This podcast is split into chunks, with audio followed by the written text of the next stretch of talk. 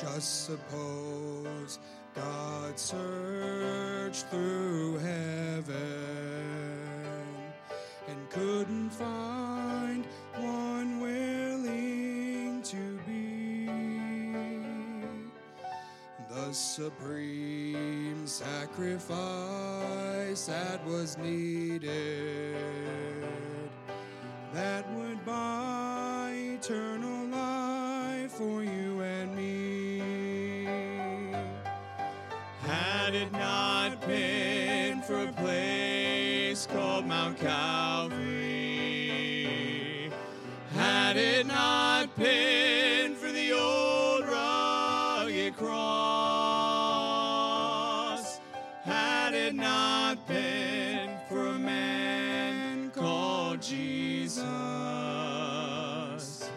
Then forever my soul would be lost. Well, I'm so glad he was willing to drink his bitter cup. Although he prayed, Father, let it pass from me. And I'm so glad he didn't call heaven's angels from these hands pull the nails that torment me. Had it not been for a place called Mount Calvary, had it not been for the old cross, had it not been for a man called Jesus, then forever my soul would be lost. Had it not been for a place called Mount Calvary, had it not been for the old rugged cross, had it not been for a man called Jesus, then forever my soul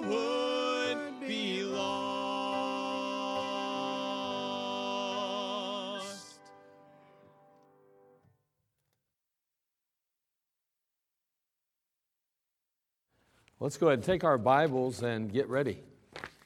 We're ready to go. We're going to turn to Leviticus, actually. We're going to start there. Leviticus. We're going to be in chapter 11 as we kick things off, but not so much for the uh, lesson as much as just the prep. Remember, we're talking about the principles and the need to live by principle. We said that principles guide us to say no at certain times and yes at other times. They steady our course in both good and bad times. It stabilizes us when others around us go the route of compromise or carelessness. We said that those principles are what keeps us going forward when our friends, possibly, or others quit. We said principle is nothing more than a Bible truth that you adopt as a standard of living. And so today we're going to be looking at another truth, and then we're going to make the application through the Word of God. And we've already considered the three Hebrew children and saw that they would not bow. We looked at Peter and John and uh, realized that they would just continue to speak. Last week we read about Job and realized that he would not curse God no matter what, he just wouldn't do it. And so, as we mentioned already, a principle is nothing more than, than a Bible truth that you adopt as a standard of living. And in Daniel chapter 1, verse 8 tonight, we're going to note that Daniel, he's going to step it up, and he is not going to defile himself. And so he's going to live by a principle. And so tonight, we're going to kick things off with a truth, of course. And uh, we saw there that he wouldn't defile himself. And that word defile means to make unclean, to render foul or dirty in a general sense. And so we're going to see that Daniel made up his mind. He was determined that he would not defile himself or become unclean. It was a principle that he lived by. And so we're going to note the truth and then we'll note the circumstance.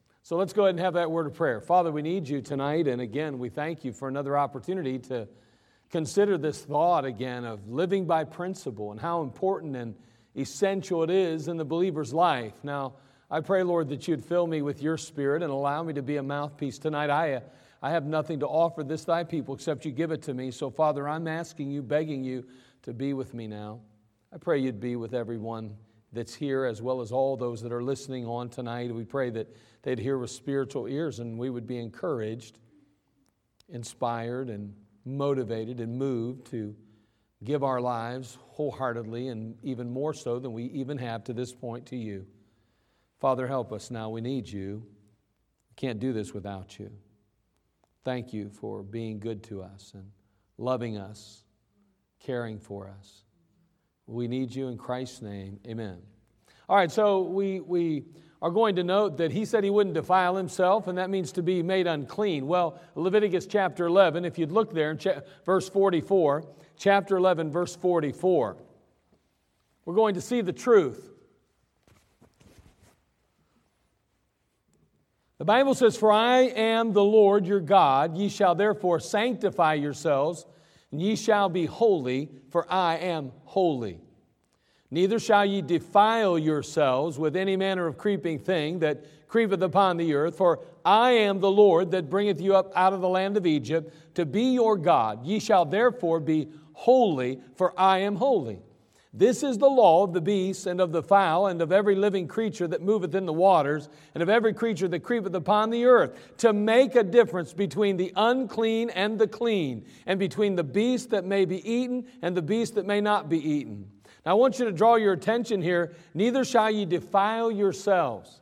We understand that in the Old Testament that the Jewish culture, the Jewish faith obviously was rooted in a, a, ceremonial law. There was a lot going on here. Many, many things were given to them in order to protect them from being defiled. And that's exactly what God's talking about here.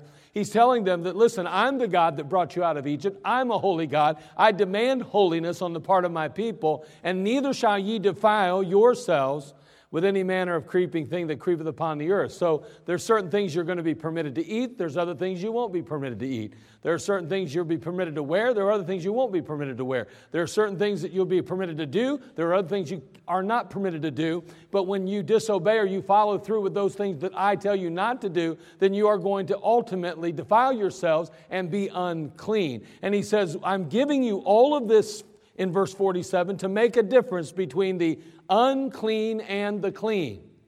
God's saying, I want it to be very clear. I want you to be very clear on what is clean versus what is unclean. It's imperative and important that you nail that down. You must understand that there are some things that are unclean, and then there are other things that are clean. Now, again, I, I, I'm just saying in the Old Testament. Now, wait a second. We're going to note again, of course, that Daniel's going to recognize this truth. See, God is holy. He requires us to be holy as well, as we mentioned. We're to separate ourselves from sin, sin which defiles us or makes us unclean, according to the passage. We're unable to approach God in a state of uncleanness. That's the problem. He keeps saying that he's holy. He mentions that in the New Testament as well, in the book of Peter. He's not just simply saying it in the Old Testament, he makes sure that we recognize and understand that he is holy.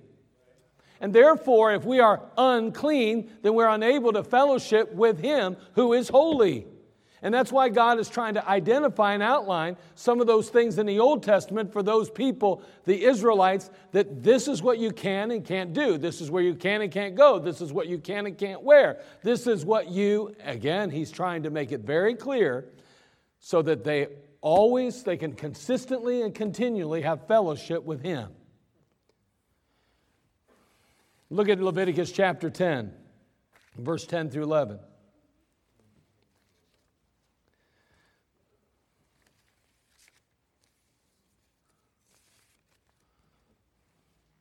In Leviticus chapter 10, verses 10 and 11, the Bible says, And that ye, that, that ye may put difference between holy and unholy, and between unclean and clean.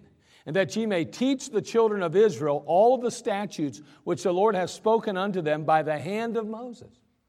That's exactly what we're expressing. And again, the ceremonial laws, and that's what he's talking about, were given to Israel to show them how to cleanse themselves from defilement so that they could commune with a holy God. He said, I want you to know the difference. Put, he says, that ye may put difference between. You do that. You make sure you know the difference and that you make it different. It's not the world's job to tell us what is wrong or right. It's not the world's job to tell us what's clean or unclean. It's not somebody else's job. It's your job as a believer. It's my job as a believer to identify what will make me unclean before God.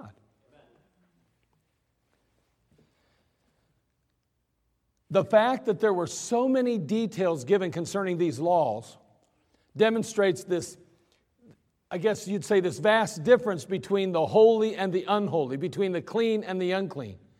For instance, if you read through the Old Testament, you're going to see that there are animals, there are objects, there's food, there's clothing, even people could be considered unclean. Look at Leviticus chapter 5, verse 2.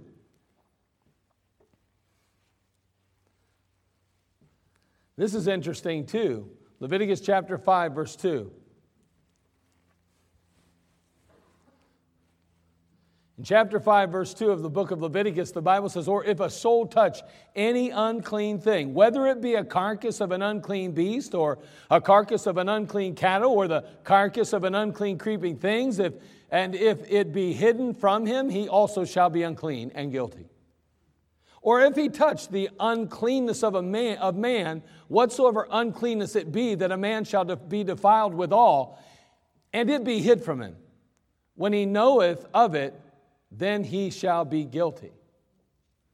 Now, what's he saying? It's kind of interesting here to me, but what he's saying is uh, God's not really that concerned about uh, your intentions or what your intentions are.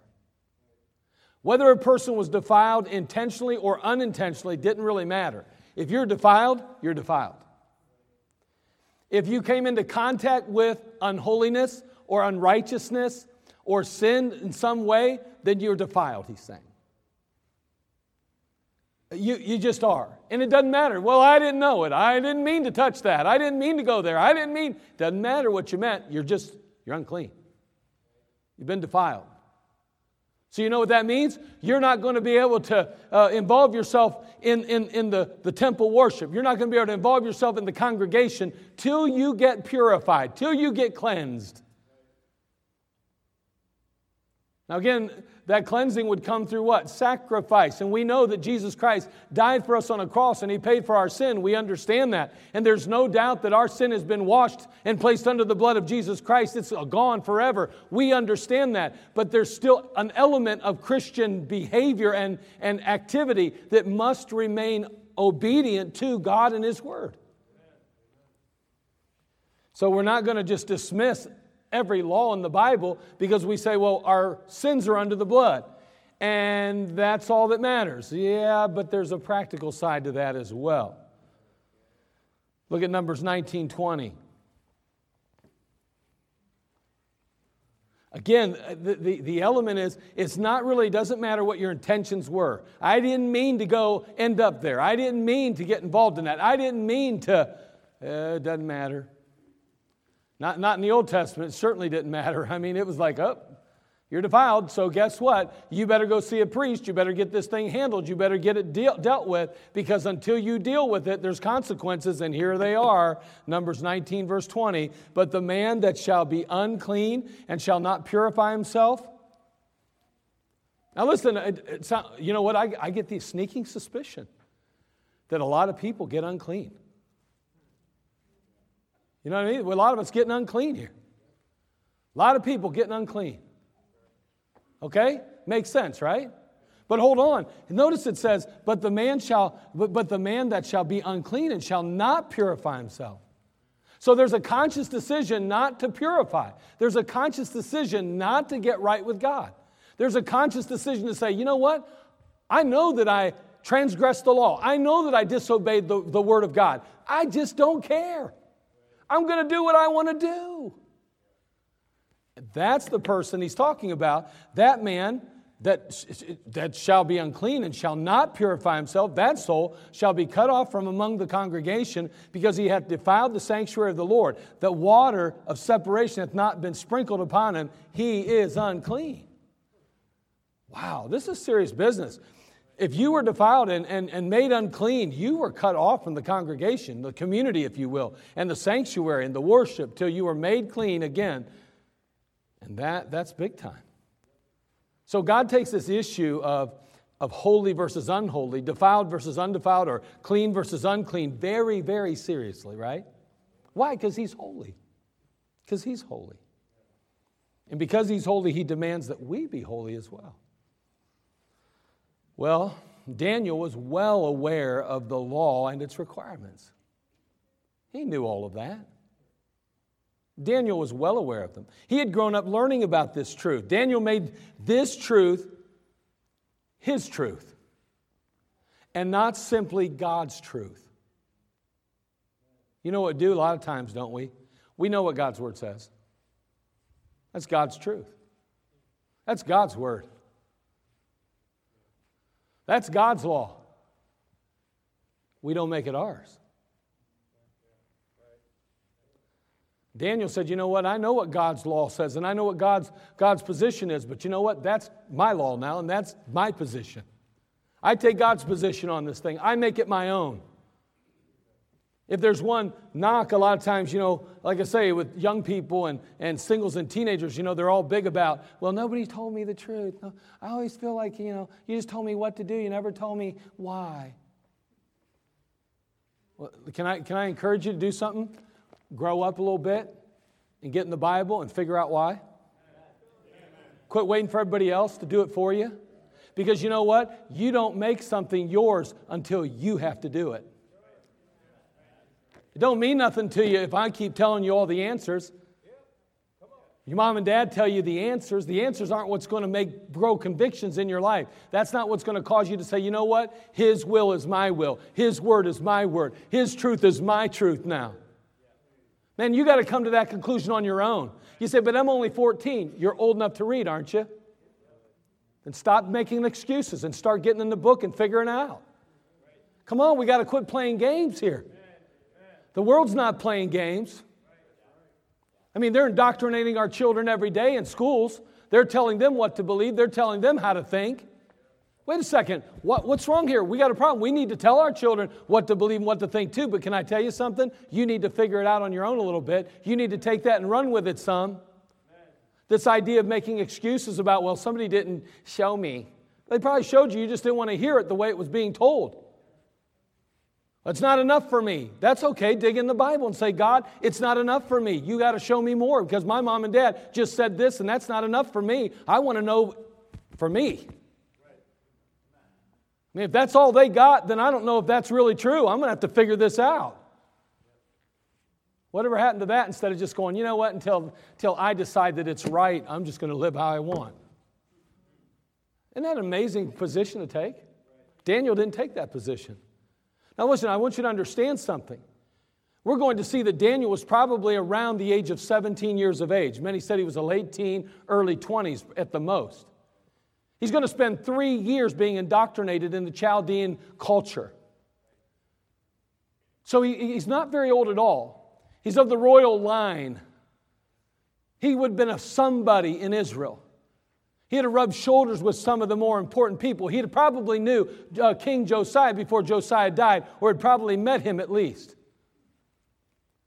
He's probably 17 years of age, and yet that 17 year old would not defile himself. He purposed in his heart. He didn't make excuses. Well, my mommy and daddy aren't telling me what to do, and, and I don't know what's going to happen. Where's the priest at? The priest's supposed to be here to kind of help guide me through this difficult time in my Christian life. He didn't pull that. He quit belly aching and he said, You know what? This is where I'm at, and I better figure it out because you know what? It's just me and God, and it's always going to be just me and God. And can I tell you, as a believer, that's all that ever is, is just you and God? You may, God may put other people around you to help encourage you, but I promise you, you'll lay your head on a pillow at night and there'll be nobody there to meet a need in your life but Him. You better get used to you and God.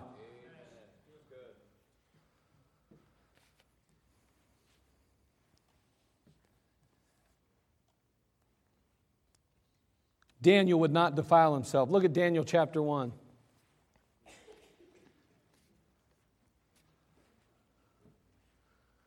Daniel chapter 1.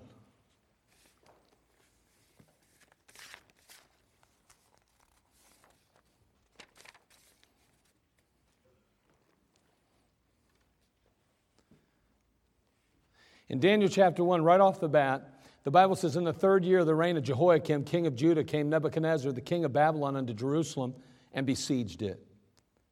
The Lord gave Jehoiakim, king of Judah, into his hand, and uh, with part of the vessels of the house of God, which he carried into the land of Shinar, to the house of his God, and, brought, and he brought the vessels into the treasure house of his God. Now, Judah would go into Babylonian captivity in 606 BC for 70 years all the way till 536 BC. The final blow, of course, would be that Judah would be destroyed, uh, uh, but that Judah was, uh, excuse me, the final blow to Judah was going to be that Jerusalem would be destroyed in 586. You say, well, that's a long time after 606. I know, but you got to understand that it went in stages. They believe that there were three stages in which the king of Babylon took Jerusalem. And they, they took captives on all three occasions. It appears that Daniel was taken in that first, uh, first wave, if you would, of captives. Early on in his life, he's a young man, 17 years of age. He's taken in about 605 BC, and there he's taken to uh, this uh, new land.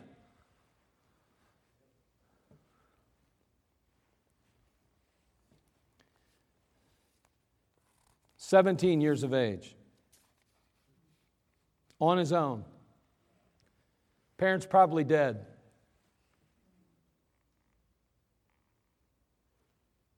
And here he is living for God.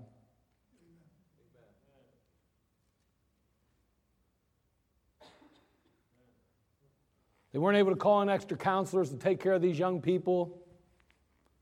They didn't have all kind of folks there to comfort and, and make them feel better about themselves.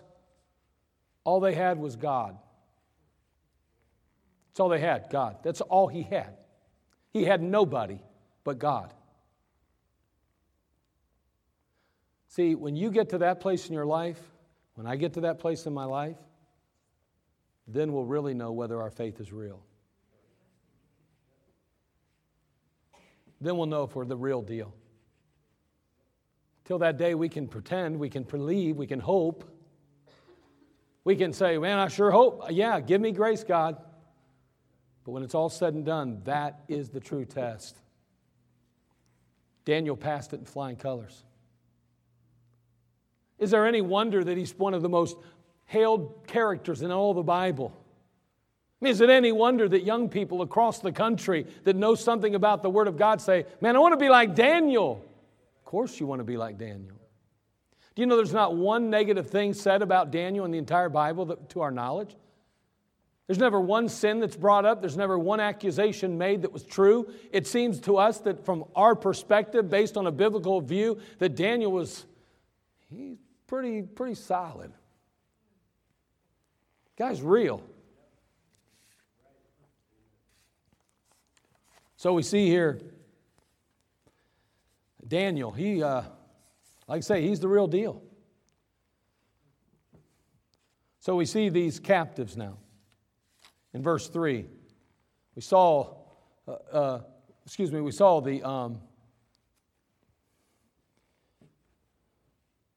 I cut off one of my things here. But anyway, we have to, we're going to note the captives here. Look at, and the king spake unto Aphanaz, Ashpenaz, Ashpenaz. If I say it long enough, I might get it. And if not, you'll think I'm getting it. But anyway, and the king spake to Ashpenaz, the master of his eunuchs, that he should bring certain of the children of Israel and of the king's seed and of the princes, children in whom was no blemish, but well favored, and skillful in all wisdom, and cunning in knowledge, and understanding science, and such as had ability in them to stand in the king's palace, and whom they might teach the learning and tongue of the Chaldeans. Now, again, think about what's going on here. Why do we think that, that he's probably at least 17 years of age or in that later teen, early 20s? Because already there's evidence here that he is basically, as the Bible says, well favored, skillful in all wisdom, cunning in knowledge, understanding science, and such as had ability in them to stand in the king's palace. You see that? So obviously he's proven himself. Now you got to understand, Josiah was what, eight years old when he went to the throne. So, I mean, young people were being used of God in mighty ways, but we see here that this young man is probably just that a young man. So, Jerusalem was in Nebuchadnezzar's control, and, and, he, he, and so was this royal family of Judah. And being the wise man that he was, instead of simply slaughtering his captives completely, just everybody, annihilating them all. He deported some of them, and instead of putting them in prison, he sent them off to school. He sent them off to school. We're going to see how he used school. Hoping to find some brilliant graduates he could draft into the civil service of his country. What he's basically going to do is he's going to remove their identity as Jews. He's going to try, and you'll see that because he changes their what? names. He's trying to remove their identity. He's going to try to ultimately refocus their, their, their uh, uh, desires and ultimately even their allegiance. Even remove it from their God to his gods. He's tre- teaching them, he's training them in the things of the Chaldeans. And listen, he's a wise king, mind you. They already know their culture, they know their people. So he takes them and he places them into his training schools and he says, Listen, we're going to find the best, the cream of the crop, and the ones that rise to the top and ultimately yield to us and obey us and are willing to work with us. We're going to put them in charge so that they can make a difference and help us to control and bring control to the people. Pretty smart, really. And so these young men were taken. Again, they're members of the extended Judean royal family, and therefore they're accustomed to kind of being, you know, like I said, rubbing shoulders with certain lofty social circles. They, they, they were free from blemish, the Bible tells us, that, and, and they were good looking guys. The king didn't want nobody that wasn't good looking around him. At least I'd have had that going for me, one thing. The good looking part. I don't know about the uh, smart part, but you don't believe that, do you? But anyway, I'd have been a goner, I know. But anyway, so Daniel and his companions are taken captive. They're carried off to Babylon where they're going to be instructed now in the way of the Chaldeans. So we note these captives. But we also see the cuisine. Look at verse 5. And the king appointed them a daily provision of the king's meat and of the wine which he drank, so nourishing them three years, that at the end thereof they might stand before the king. Now, among these were what? The children of Judah Daniel, Hananiah, Mishael, and Azariah, unto whom the prince of the eunuchs gave names, for he gave unto Daniel the name Belteshazzar. And to Hananiah of Shadrach, and to Mishael of Meshach, and to Azariah of Abednego. So we remember them even as who? Babylonians, Chaldeans. Isn't that interesting? I mean, when's the last time on a test or a quiz or in Sunday school they were called, uh, you know, the story of Hananiah, Mishael, and Azariah? And you're like, what? Who? Right? Who knows, right? Daniel's the only one that keeps his name, isn't he? I mean, when we think about these, the three Hebrew children, because we, you know, we like a Abednego, right? That's a good one. Yeah, we, but we know th- those are the names, right? We know their Chaldean names. You know what we never call Daniel? His Chaldean name. I think that's kind of interesting, if you ask me. I think it's kind of funny that he still remembered under the name he was given under his God. That's pretty good. Again, most of the time the captives would be cast into slavery and hard labor. That's normally how it would go when a, a rival country would take over another country. Starvation, disease, and death would often be their fate.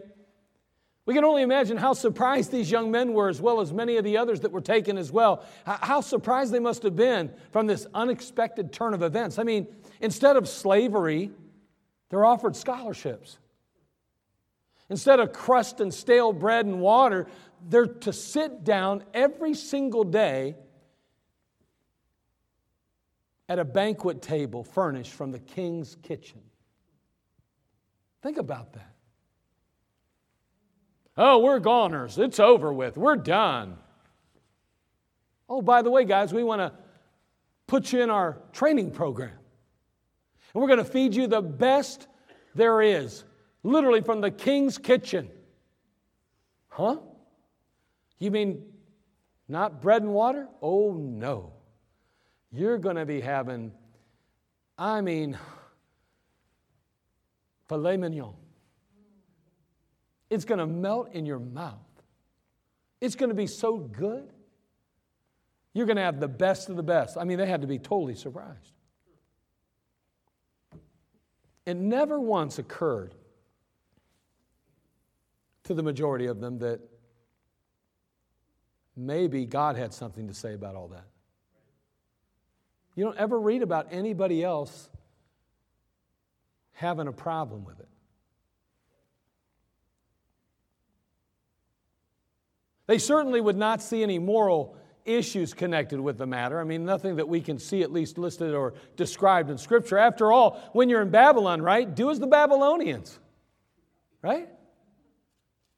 That makes sense. But not, not to Daniel, it didn't.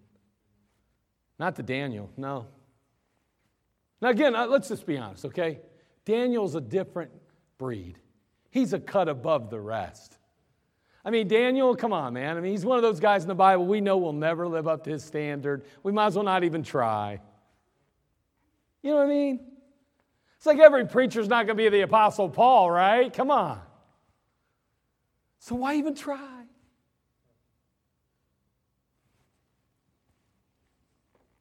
If we're not supposed to at least shoot for the stars, what should we be shooting for?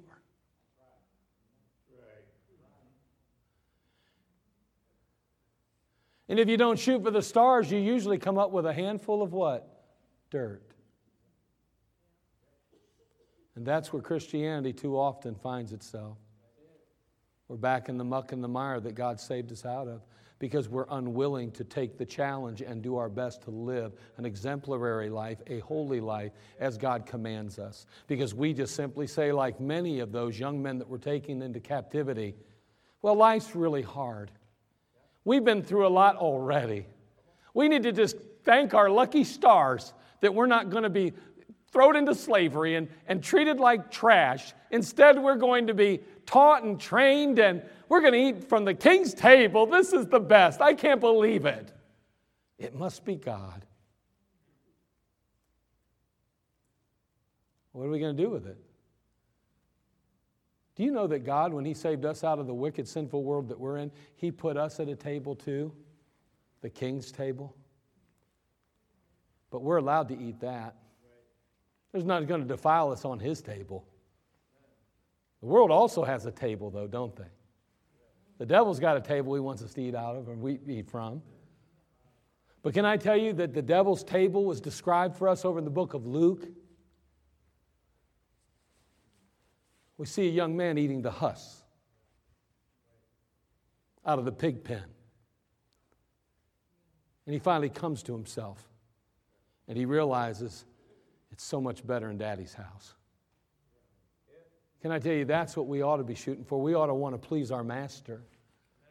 Say, I'm not going to be defiled. Just like Daniel said, I will not be defiled.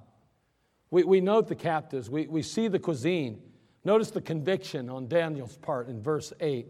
But Daniel purposed in his heart that he would not defile himself with the portion of the king's meat, nor with the wine which he drank. Therefore, he requested of the prince of the eunuchs that he might not defile himself. Now, God had brought Daniel into favor and tender love with the prince of the eunuchs. And the prince of the eunuchs said to Daniel, I fear my lord the king. I fear my lord the king, who hath appointed your meat and your drink. For why should he see your faces worse liking than the children which are of your sort? Then shall you make me endanger my head to the king. Because listen, I fear the king. Do you know who set the, uh, the um, what do you call that? You, a menu? You know who set the menu? The king did. He's the one that told us what you're to eat. And you know what? If you don't eat that and you look really bad, and he finds out that I didn't obey him, it's my head. My head. I fear him. He's definitely somebody you ought to fear. Although Daniel was extremely young to be in a position that he was, he had tremendous convictions and he had principles. As we said before, he knew what the Bible taught, he knew what the truth was, and he had internalized that truth, and he had ultimately made up his mind. I'm going to embrace that truth. I'm going to adopt that truth as a standard of living in my life. I will not, under any circumstance or situation, allow myself to be defiled. He could have easily caved under the pressure, but instead he rose above his circumstances and he chose to stand courageously instead of compromising. He purposed in his heart, the Bible said. You know what it means? He settled it. There was no wiggle room in his position for doubt to raise its ugly head or for questions to arise. No, he didn't, he didn't leave the slightest room for Satan to tempt him to neglect the truth taught to him as a child. His mind was resolved, it was made up. He was decided and determined not to defile himself for any reason under any circumstance. Hmm. We note the challenge. Verse 11. Then said Daniel to Melzar, whom the prince of the eunuchs had set over Daniel, Hananiah, Mishael, and Azariah, Prove thy servants I beseech thee, 10 days. And let them give us pulse to eat and water to drink. Let our countenances be looked upon after thee, and the countenance of the children that eat of the portion of the king's meat. And as thou seest, deal with thy servants. So he consented to them in this matter and proved them 10 days. And at the end of ten days, their countenances appeared fairer and fatter in flesh than all the children which did eat the portion of the king's meat. Thus Melzar took away the portion of their meat and the wine that they should drink and gave them pulse.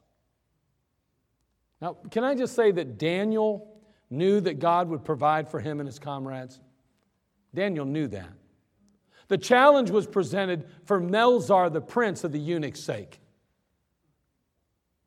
Daniel didn't need to be reminded that God can do it. Daniel wasn't like, well, let's give 10 days and let's try this out. Daniel already knew what the outcome would be. Daniel was confident that indeed his God would provide for him. He did this for Melzar.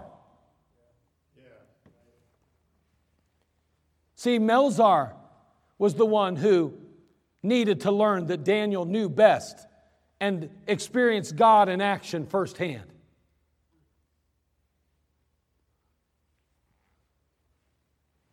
So Melzar permitted Daniel and his friends to eat pulse. Pulse seems to be to indicate vegetables of some kind or some kind of plant-based diet of sorts. There's all kind of everybody has ideas, and unfortunately, because we have so many health nuts in America right now, everybody's made up their mind that their system is pulse. Now, trust me, I looked it all up, and everybody's like, well, it means this, and it's or this, and it includes this, and it includes that. And I'm thinking, and then they even say things like, it's funny, uh, this verse actually defines what pulse is. And I'm like, no, it doesn't. It's because they want all those things to be part of their diet. So they say, see, all of them are listed, therefore that's pulse. No, pulse is independently listed in the list. It appears that it was some sense, some kind of vegetable diet. That's all it seems to be. That's not something that I'm excited about.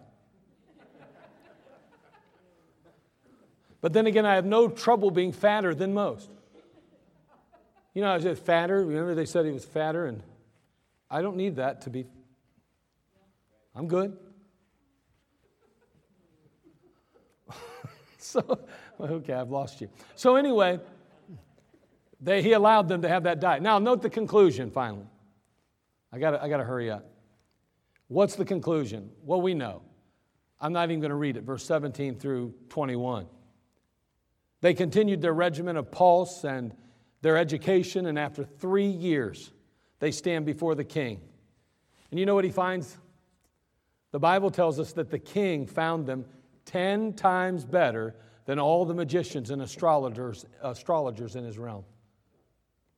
Isn't that something? 10 times better. You know, for years, when I was growing up, oh man, that's 10 times better than that. And I used to think that was just coincidence, which is something we used to say 10 times better. Do you know where they did? They, they plagiarized the Bible, they stole it from God. They stole it from the Word of God. That's why the phrase started being used. Daniel's position wasn't popular. It wasn't convenient by any stretch of the imagination. Matter of fact, it came with risks.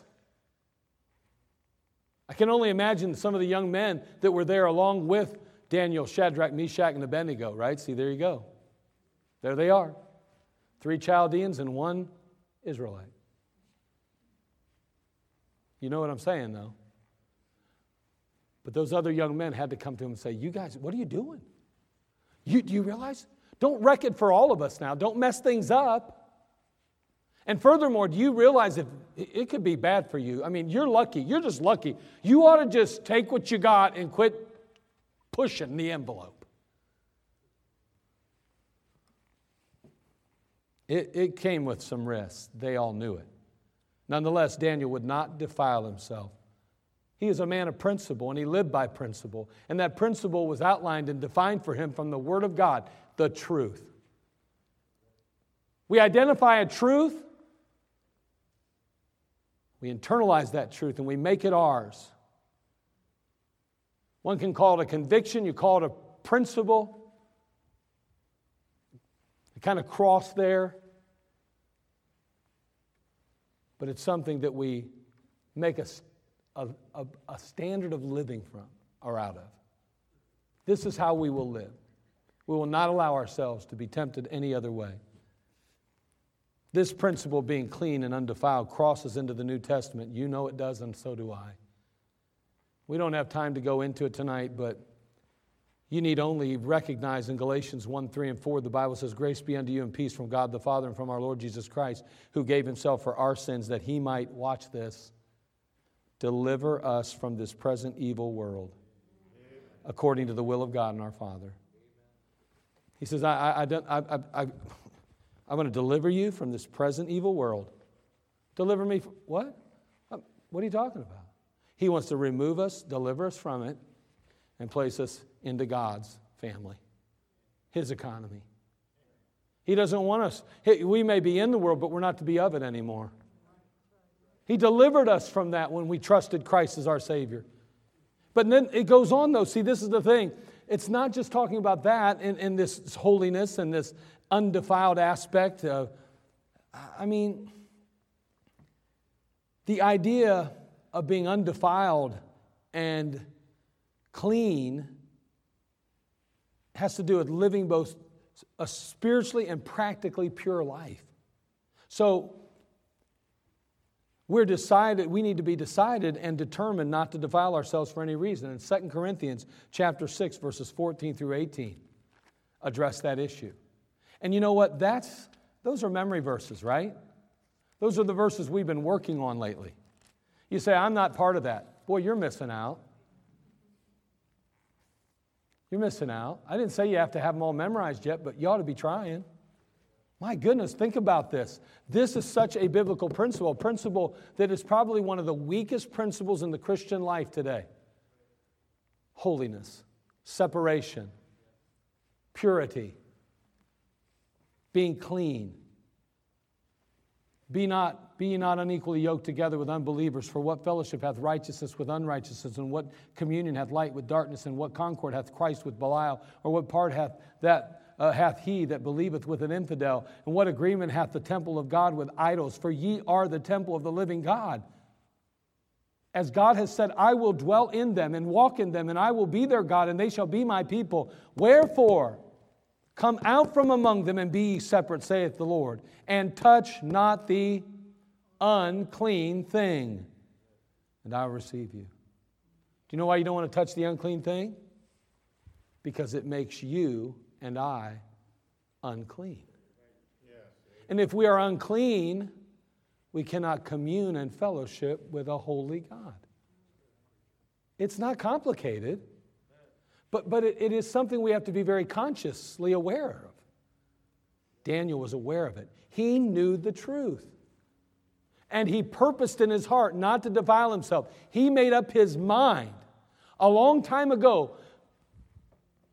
That truth is my truth.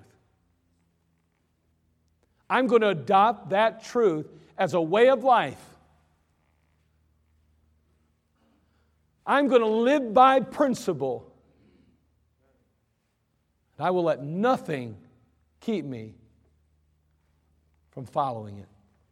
I will not defile myself no matter what. A principle that he lived with.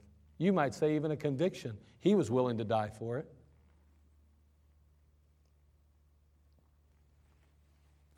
Again, he could have easily chosen to eat the king's meat. No one would have ever blamed him. But he decided to live by principle and he made up his mind not to be defiled. Hey, I'll tell you what, that'd be a good decision for all of us tonight. I will not be defiled. I'm going to purpose in my heart I will not be defiled. I will not be defiled. I will not look upon, I will not think upon, I will not uh, uh, be where I shouldn't be. I'm not going to put myself in a position to be defiled. I'm not going to touch the unclean thing. Why? I want to be clean so that I can commune and fellowship with God.